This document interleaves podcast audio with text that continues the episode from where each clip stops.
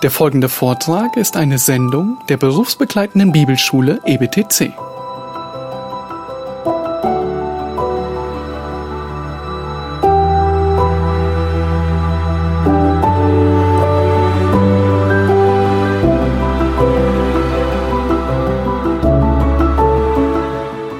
Am Mittwochmorgen arbeiten wir als Gemeinde, als Männer der Gemeinde, die, die dabei sein können, das Buch Vorbildlicher Ehemann von Stuart Scott durch.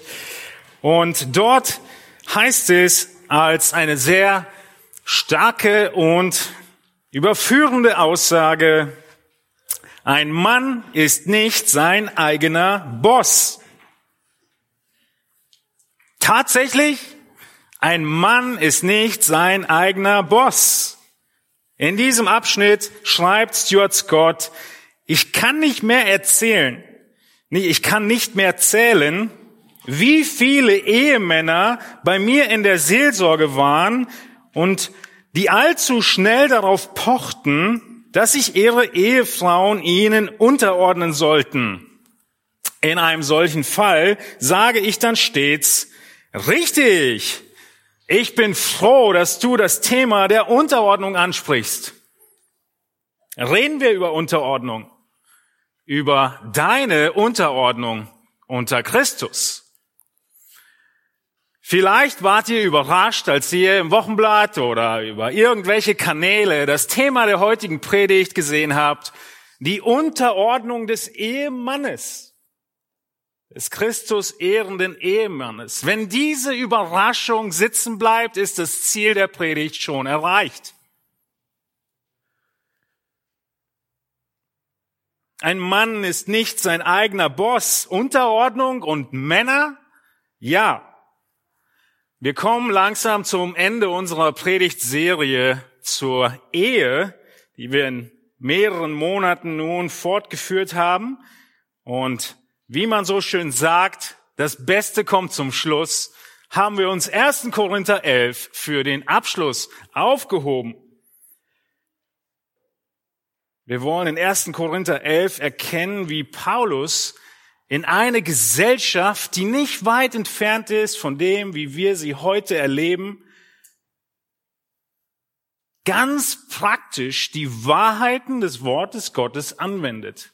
Wahrheiten, die wie die Faust aufs Auge passen auf Herausforderungen der Verdrehung von Geschlechtern, des Genderns, des überzogenen Feminismus, des überzogenen, der überzogenen Emanzipation. Und 1. Korinther 11 ist die Antwort genau darauf. Nun, wir werden in dieser Predigt beginnen und in der nächsten Predigt fortfahren mit diesen ersten Versen im 1. Korinther 11. Ich möchte den ganzen Text zusammen mit euch lesen und heute schauen wir uns die Verse 2 und 3 gemeinsam an. Um des Zusammenhangs willen beginnen wir in 1. Korinther 10, 31 gemeinsam. Ob ihr nun esst oder trinkt oder sonst etwas tut, tut alles zur Ehre Gottes. Gebt weder den Juden noch den Griechen noch der Gemeinde Gottes einen Anstoß, so wie auch ich in allen Stücken und allen zu gefallen lebe und nicht meinen Nutzen suche, sondern den der vielen, damit sie gerettet werden.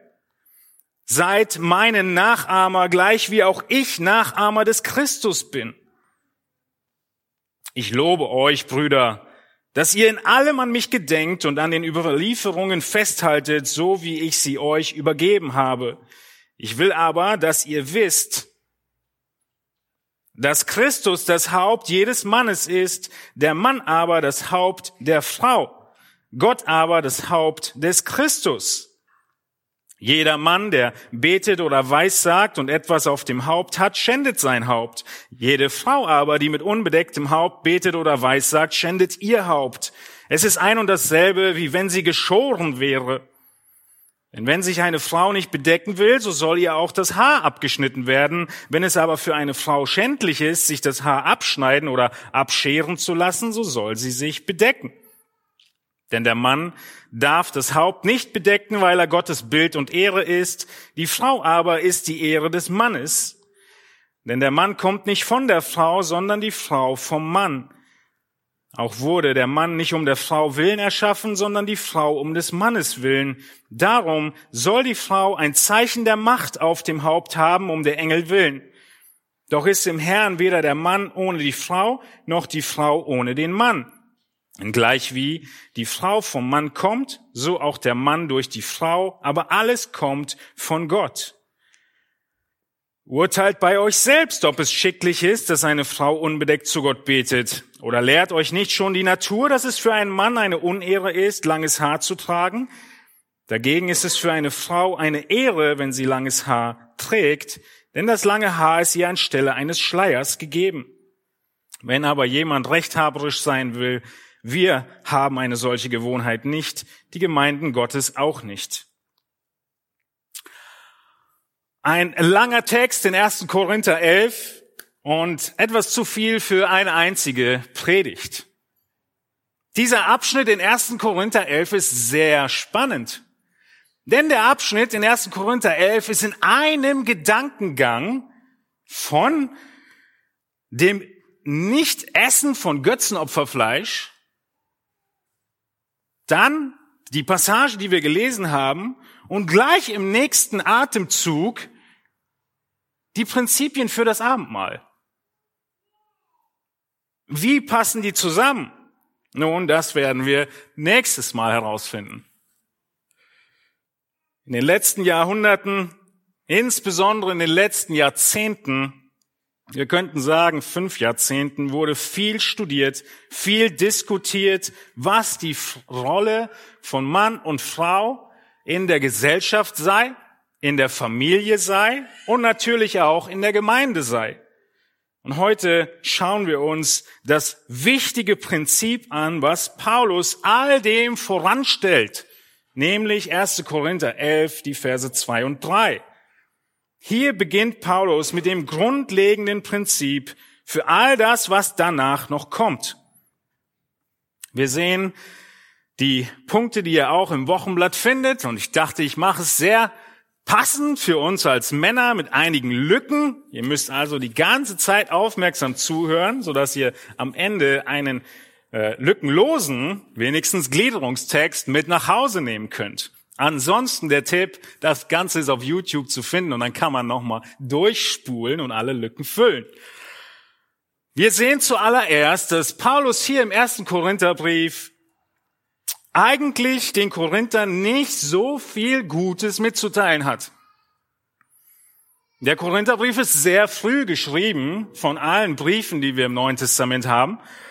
Und so sehen wir, dass dieser Brief insbesondere viele spezielle Fragen anspricht, weil in der frühen Gemeinde diese Fragen noch nicht durch den vollendeten Kanon, wie wir sagen, also das ganze Neue Testament, abgehandelt wurden. Und es gab zu dem Zeitpunkt kaum Briefe, die schon im Umlauf waren. Und deshalb diese Korrespondenz von den Korinthern mit Paulus. Ja, Paulus hat am Anfang in Kapitel 1 was Gutes zu den Korinthern zu sagen.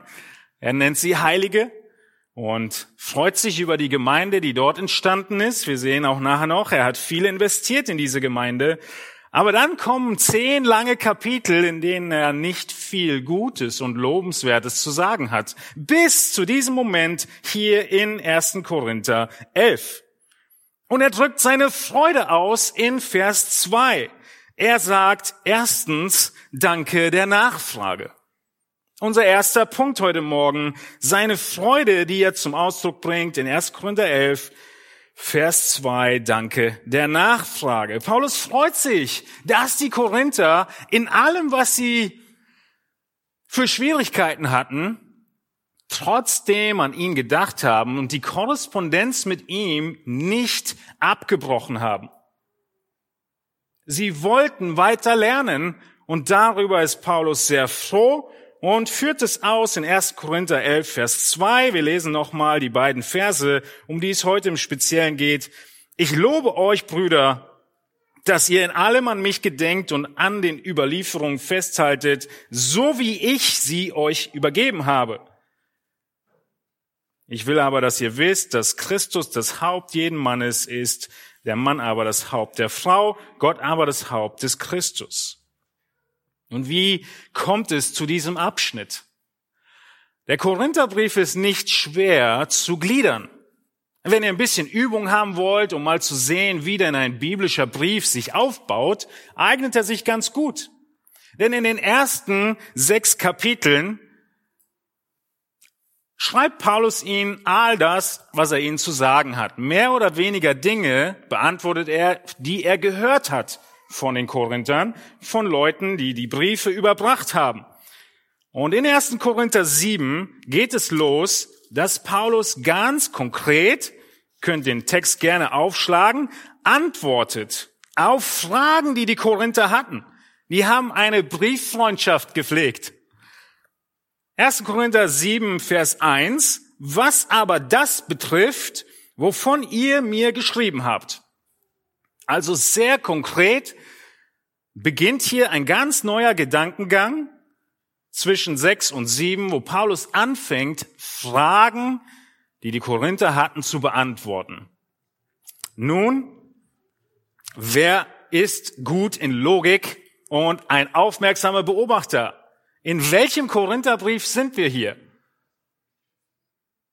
Im ersten Korintherbrief. Richtig. Und nun steht hier aber im ersten Korintherbrief 7 Vers 1, wovon ihr mir geschrieben habt. Es gibt also einen Brief, der vor diesem geschrieben wurde an Paulus mit konkreten Fragen. Unser Dilemma ist, wir kennen ihn nicht. Wir kennen den Brief nicht, wir kennen die Fragen nicht. Wir müssen aus Paulus Antworten herausarbeiten und ableiten, was die Fragen gewesen sein könnten. Und da natürlich Vorsicht walten lassen. Das Offensichtlichste. Die Prinzipien sind garantiert zu erkennen, aber die einzelnen Details werden und bleiben im Korintherbrief oft verborgen. An mehreren Stellen gibt's doch drei Fragezeichen, die zum Teil auch offen bleiben. 1. Korinther 7 beginnt also mit konkreten Antworten auf die Fragen der Korinther. Wir sehen in 7 Vers 8, dass die nächste Frage kommt. Ich sage aber den Ledigen und Witwen. Also nächster Abschnitt. Dann in Kapitel, äh, Entschuldigung, in 7 Vers 10 weiter. Die Verheirateten aber, denen gebiete ich, dann in 7 Vers 25, nächster Abschnitt, nächste Frage, die Paulus beantwortet, wegen der Jungfrauen. Und in Kapitel 8 Vers 1, was aber die Götzenopfer angeht, so wissen wir. Also er arbeitet sich durch den Fragenkatalog der Korinther. Und in diesem Fragenkatalog kommen wir dann zu Kapitel 11. Paulus hat viel Geduld. Paulus hat viel Dankbarkeit weiter zum Ausdruck zu bringen, weil er sich einfach darüber freut, dass diese Fragen gestellt werden. Könnt ihr euch das nachvollziehen? Wenn ihr in irgendeiner Verantwortung seid, dass ihr euch freut darüber, wenn Leute Fragen stellen, die ihr beantworten könnt, anstatt einfach hinterm Rücken sich die Antworten selbst zurechtzulegen? Wir als Pastoren können das sehr gut nachvollziehen. Wir freuen uns über jede Frage, die gestellt wird. Und es gibt, wie man so schön sagt, keine falschen oder dummen Fragen. Ein paar Ausnahmen gibt's. 1. Korinther 11, 2 sagt Paulus deshalb, ich lobe euch, Brüder, dass ihr in allem an mich gedenkt. Das ist, was diese Worte ausdrücken. Er freut sich, dass die Korinther ihn nicht vergessen, ihn mit einbeziehen in ihre, wenn auch, Diskussionen und Schwierigkeiten. Nun, neben der Freude, die er zum Ausdruck bringt, kommen wir zu unserem zweiten Punkt, den wir hier beobachten, nämlich, dass er sie auch lobt. Er lobt sie über feste Überzeugungen, die die Korinther aus der Bibelstunde mitgenommen haben. Ein bisschen kontextualisiert auf uns. Die Korinther hatten viel gelernt. Auch das müssen wir im Hinterkopf behalten, wenn wir über den Korintherbrief nachdenken. Wann und wie ist denn überhaupt die Gemeinde in Korinth entstanden? Paulus, er freut sich, dass er einbezogen wird und er lobt sich, dass sie noch so viel wissen von allem, was er ihnen beigebracht hat. Er ist nicht so sehr bei den Korinthern besorgt um fatale Irrlehre. Er ist besorgt darüber, dass die Korinther viel mehr wissen, als sie umsetzen. Paulus Besorgnis im ersten Korintherbrief ist vielmehr, dass die Korinther wissen, aber nicht umsetzen. Und so ist er dankbar und lobt sie, dass sie das Wissen haben, kommt aber gleich zu der richtigen Umsetzung. Paulus hat in diese Gemeindegründung in Korinth viel Herzblut reingesteckt. Wann immer ihr über die Apostel, über die Gemeinde in Korinth nachdenkt und auch viele andere Gemeinden und, und, und Briefe, an die die Gemeinden gerichtet werden, schlagt in die Apostelgeschichte und schaut, wie denn diese Gemeinden überhaupt entstanden sind. Nun, genau das tun wir. Ihr dürft Apostelgeschichte 18 euch notieren als den Vers, die Kapitel, in denen Korinth gegründet wird. In 18 Vers 8 lesen wir, Crispus aber, der Synagogenvorsteher, wurde an den Herrn gläubig, samt seinem ganzen Haus. Auch viele Korinther, die zuhörten, wurden gläubig und ließen sich taufen. Unglaublich. Paulus kommt nach Korinth und da ist ein Synagogenvorsteher, der zum Glauben kommt mit seiner Familie. Und viele Korinther, die zuhörten, wurden gläubig und liefen sich taufen. Das ist eine Gemeindegründung. Menschen kommen zum Glauben und sie versammeln sich in Gemeinden. Nun, jetzt kommt etwas sehr Besonderes. Merkt euch das, wenn es um Korinth geht. Paulus. Meint ihr, er freut sich und macht Jubelsprünge? als er merkt, dass so viele Leute zum Glauben kommen? Ihr würdet sagen, ja, höchstwahrscheinlich. Aber wenn du schon so fragst, nein. Paulus, der Missionar, der Gemeindegründer, der freut sich doch sicher, wenn er noch mal ein paar Gläubige anleiten kann. Paulus, der schon um die ganze Welt gereist ist. Paulus, der der Inbegriff von Risikobereitschaft zur Ehre Gottes ist. Paulus, der wie kein anderer Risiken eingegangen ist, 1. Korinther 15 schreibt davon, wie oft er sich in Lebensgefahr begeben hat für Jesus. Dieser Paulus bekommt in Korinth richtig Angst. Warum sage ich euch so sehr, dass ihr euch das merken sollt? Weil dieses Szenario, dieses Umfeld uns vor Augen führt, was Korinth war und wie Korinth war, wenn Paulus Angst bekommt.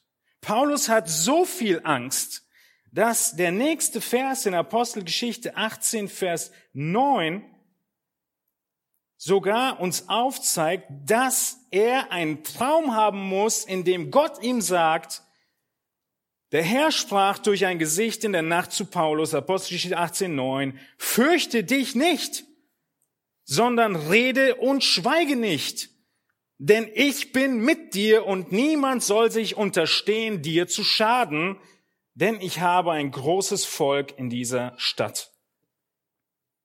Ihr lieben, Paulus war kein Angsthase. Und er muss gesagt bekommen, fürchte dich nicht. Er muss gesagt bekommen, rede, schweige nicht. Er muss gesagt bekommen, niemand darf dir schaden. Wir können uns nicht vorstellen, wie viel Angst Paulus hatte. Und deshalb prägt euch Apostelgeschichte 18.9 ein, wenn ihr die Korintherbriefe studiert. Das war das schwierigste Pflaster, was Paulus betreten hat. Von keiner anderen Gemeinde lesen wir, von keinem anderen Kontext lesen wir, dass er so verängstigt war. Ihr könnt in 1. Korinther 2 nachlesen, Wie Paulus schreibt, ich bin mit viel Furcht und Zittern zu euch gekommen und deshalb habe ich nichts anderes verkündigt außer Christus den Gekreuzigten. Wie auf Eierschalen ist Paulus in Korinth gelaufen.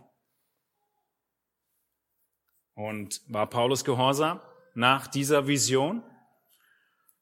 Klar war er gehorsam. Was würden wir anderes erwarten? Wir lesen weiter in Vers 11. Er blieb ein Jahr und sechs Monate dort, lehrte unter ihnen das Wort Gottes.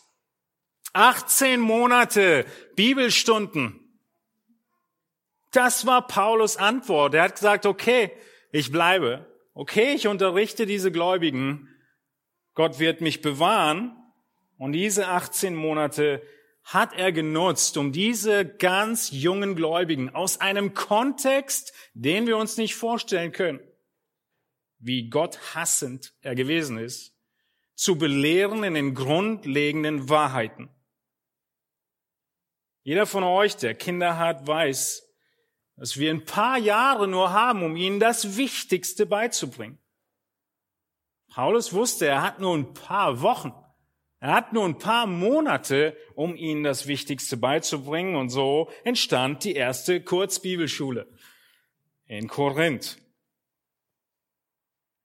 Paulus bezieht sich im ganzen Brief immer wieder darauf, dass er sie unterrichtet hat. Das heißt, diese 18 Monate, die er dort verbracht hat, sind wichtig für alles Verständnis. In 1. Korinther 11, Vers 23, wenn es zum Abendmahl kommt, heißt es wiederum, ich habe vom Herrn empfangen, was ich euch überliefert habe. Das bezieht sich zurück auf diese 18 Monate vor Ort. Oder in 1. Korinther 15, Vers 1.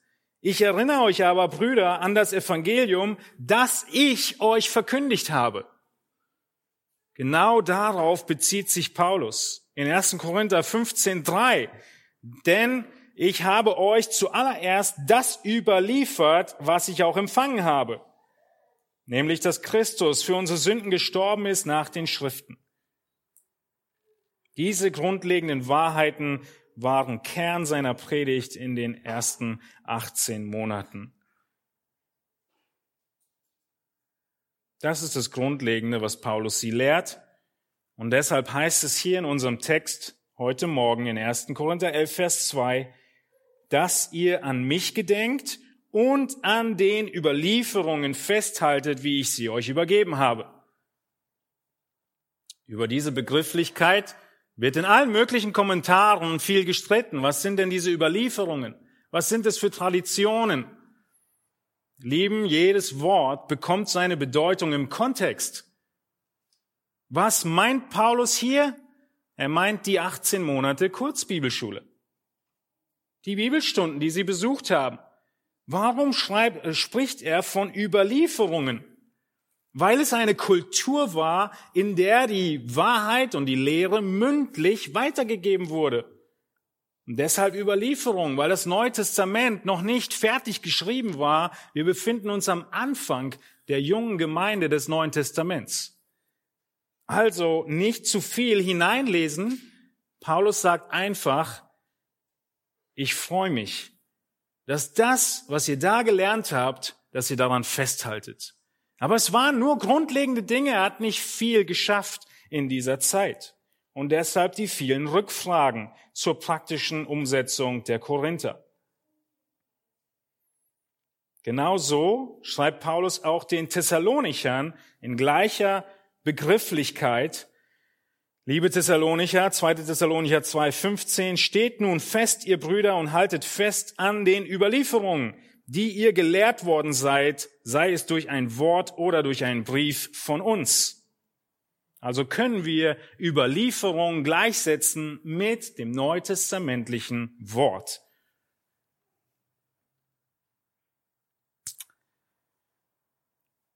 Korinth war eine Stadt voll Chaos. Und die wichtigsten Wahrheiten, die grundlegenden Wahrheiten, was das Evangelium ist, wer Jesus ist, an die haben die Korinther festgehalten. Und Paulus freut sich so sehr darüber, dass er nach zehn Kapiteln Ermahnungen das nochmal zu Papier bringt. Und auch das ist große Ermutigung und Anwendung für jeden von euch. Es gibt Grund zu loben, wenn die Grundlagen des Evangeliums tief in deinem Herzen gewurzelt sind. Auch wenn eine Menge praktischer Fragen noch offen sind. Hast du noch offene Fragen? Gut. Ist okay. Und es ist Grund zu loben, wenn die grundlegenden Wahrheiten tief in unseren Herzen verwurzelt sind und wir immer noch nach Fragen, nach Antworten, Entschuldigung, suchen. Genau das ist unsere Gemeinde. In aller Unvollkommenheit, die da ist. In allen offenen Fragen, die jeder einzelne der Gläubigen hat. Ist das Evangelium fest in unseren Herzen. Und so können wir jederzeit für jeden von euch danken über all das, was jeder schon lernen durfte. Über den Weg, den wir schon gehen konnten. Über die Reife, zu der wir schon gelangt sind. Und an dem anderen weiter arbeiten.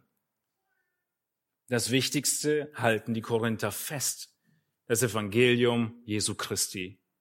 Und deshalb der Lob. Nun er freut sich, er lobt sie und jetzt kommt er zu seinem Argument. Ich habe es genannt, der Fakt. Paulus nach dem Lob liefert einen Fakt, auf den er alles aufbaut, nämlich das indiskutable Prinzip von Christi Autorität ist kein Tippfehler, dass da ein Fragezeichen drin ist. Denn für Paulus war es ein indiskutables Prinzip. Wahrscheinlich für die Korinther auch. Heute frage ich mich, ob dieses Prinzip noch so indiskutabel ist und deshalb geht es den Rest dieser Predigt nur um dieses Prinzip, nämlich die Unterordnung der Männer. Dieses indiskutable Prinzip ist die Grundlage des ganzen der ganzen Abhandlung zur Rolle von Mann und Frau. Und wir lesen davon in Vers 3. Ich lobe euch, dass ihr die Grundlagen festhaltet. Ich freue mich, dass ihr gefragt habt. Ich will aber, dass ihr wisst, ist jetzt der Kontrast, der Übergang zur konkreten nächsten Frage. Ich will aber, dass ihr wisst, dass Christus das Haupt jedes Mannes ist, der Mann aber das Haupt der Frau, Gott aber das Haupt des Christus. Ich will, dass ihr wisst. Könnt ihr euch die Szene am Abendbrottisch vorstellen, in der ihr über alles Mögliche redet, dies und jenes. Und an irgendeinem Punkt sagt der Herr des Hauses, ich will aber, dass ihr wisst. Das ist eine Einführung in einen Abschnitt, wo wir uns vorstellen können, der ganze Tisch wird ruhig und alle wollen hören, was jetzt kommt. Diese Einleitung ist eine Einleitung, ein Paukenschlag sondergleichen. Schön, dass ihr an dem Evangelium festhaltet. Danke, dass ihr fragt. Ich will, dass ihr wisst. Alle Ohren und Augen sind offen. Der Korinther. Und warum diese besonders starke Einleitung? Weil ein Prinzip kommt, das unter massivem Beschuss war in Korinth. Und genauso heute bei uns. Paulus will Autoritäten klarstellen. Und er schreibt hier in unserem Text, Christus ist die Autorität eines jeden Mannes. Christus ist das Haupt jeden Mannes. Ja, wir Männer sind stolz und haben unsere Schwierigkeit, diese Wahrheit anzunehmen. Aber Paulus, er geht zurück bis zur Schöpfung. Jeder Mann, jede Frau ist von Gott geschaffen und steht unter Christi Autorität. Es ist spannend in diesem Vers 3, dass Paulus betont, dass es jeder Mann ist. Die Autorität Christi bezieht sich auf jeden Mann. Im Griechischen kann das Wort Mann sowohl Mann wie auch Ehemann heißen. Wenn er jetzt jeden Mann meint, dann liegt es nahe, dass er sowohl von den verheirateten Männern wie auch den unverheirateten Männern spricht. Sowohl von Gläubigen wie auch von Ungläubigen. Dass er das generelle Prinzip nennt, Christus ist die Autorität eines jeden Mannes. Männer, diese Pille ist schwer zu schlucken.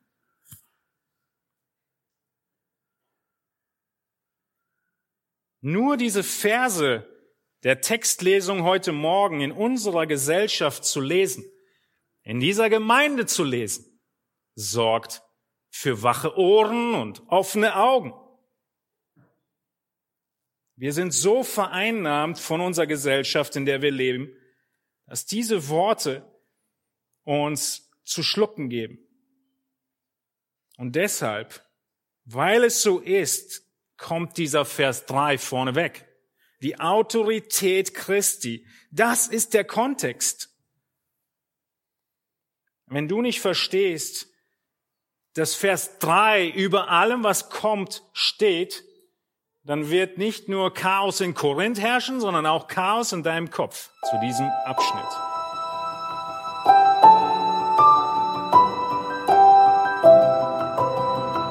Diese Sendung war von der berufsbegleitenden Bibelschule EBTC. Unser Ziel ist, Jünger fürs Leben zuzurüsten, um der Gemeinde Christi zu dienen. Weitere Beiträge, Bücher und Informationen findest du auf ebtc.org.